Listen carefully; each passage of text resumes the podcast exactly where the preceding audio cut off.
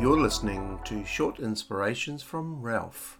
Your story is still being written. Part 4. In our last episode, I talked about scribes, people who wrote things down on parchment. Now, for thousands of years and in biblical times, scribes were amazingly important people.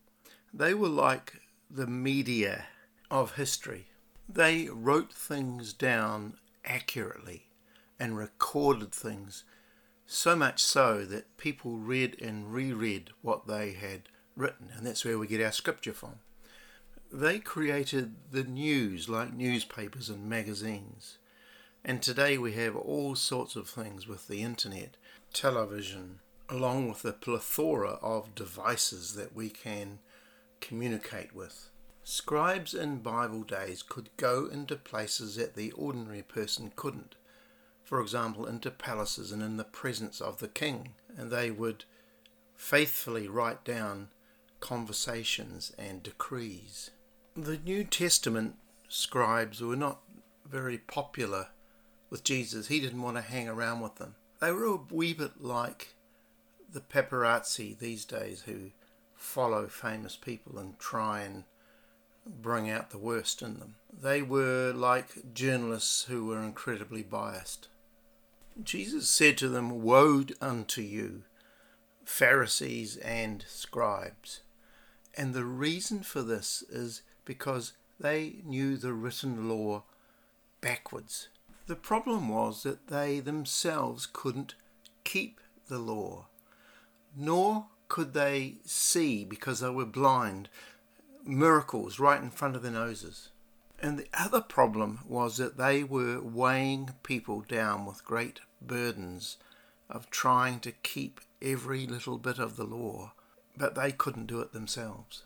There's a term for this hypocrites. They were historians of death, not of life. As Paul said to the Corinthians, the letter kills, but the spirit makes alive. They were champions of the full stop. But it was time to write a new story and they couldn't see it. Miracles were right in front of them, but much, much more than that. The Messiah had come, but they tried to shut him down. In your life, in my life, there is a new story being written. The past was good, but we can't live there. We can build on that. But it's time to let the pen write and let the story of our future roll out.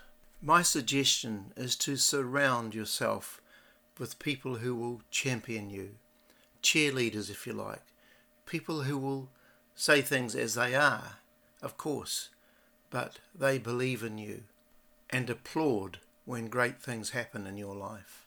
The problem was that the scribes wanted to put a full stop everywhere and constantly follow Jesus around to trip him up.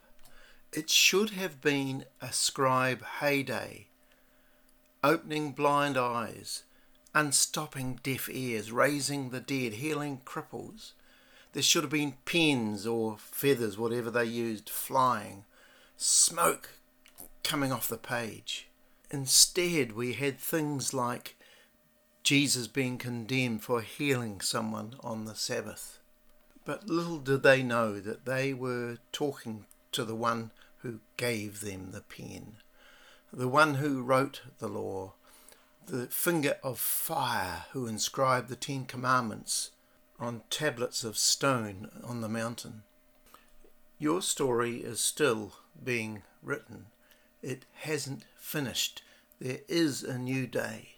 You know, I would have loved to have been a fly on the wall in the temple on the day that Jesus came and opened the book and turned to Isaiah. And this is what he read The Spirit of the Lord is on me because he has anointed me to proclaim the good news to the poor. He has sent me to proclaim freedom for the prisoners and recovery of sight for the blind, to set the oppressed free, to proclaim the year of the Lord's favour. Wow. the atmosphere would have been electric. Every eye was upon him, even though they'd heard the scripture many times before. And then he adds, This day is this scripture fulfilled in your ears. These scriptures came true today in front of you. Be encouraged because this is not your final chapter. There is more for you. Your story is still being written. Let the finger of God write on the fleshly tablets of your heart today. God bless you.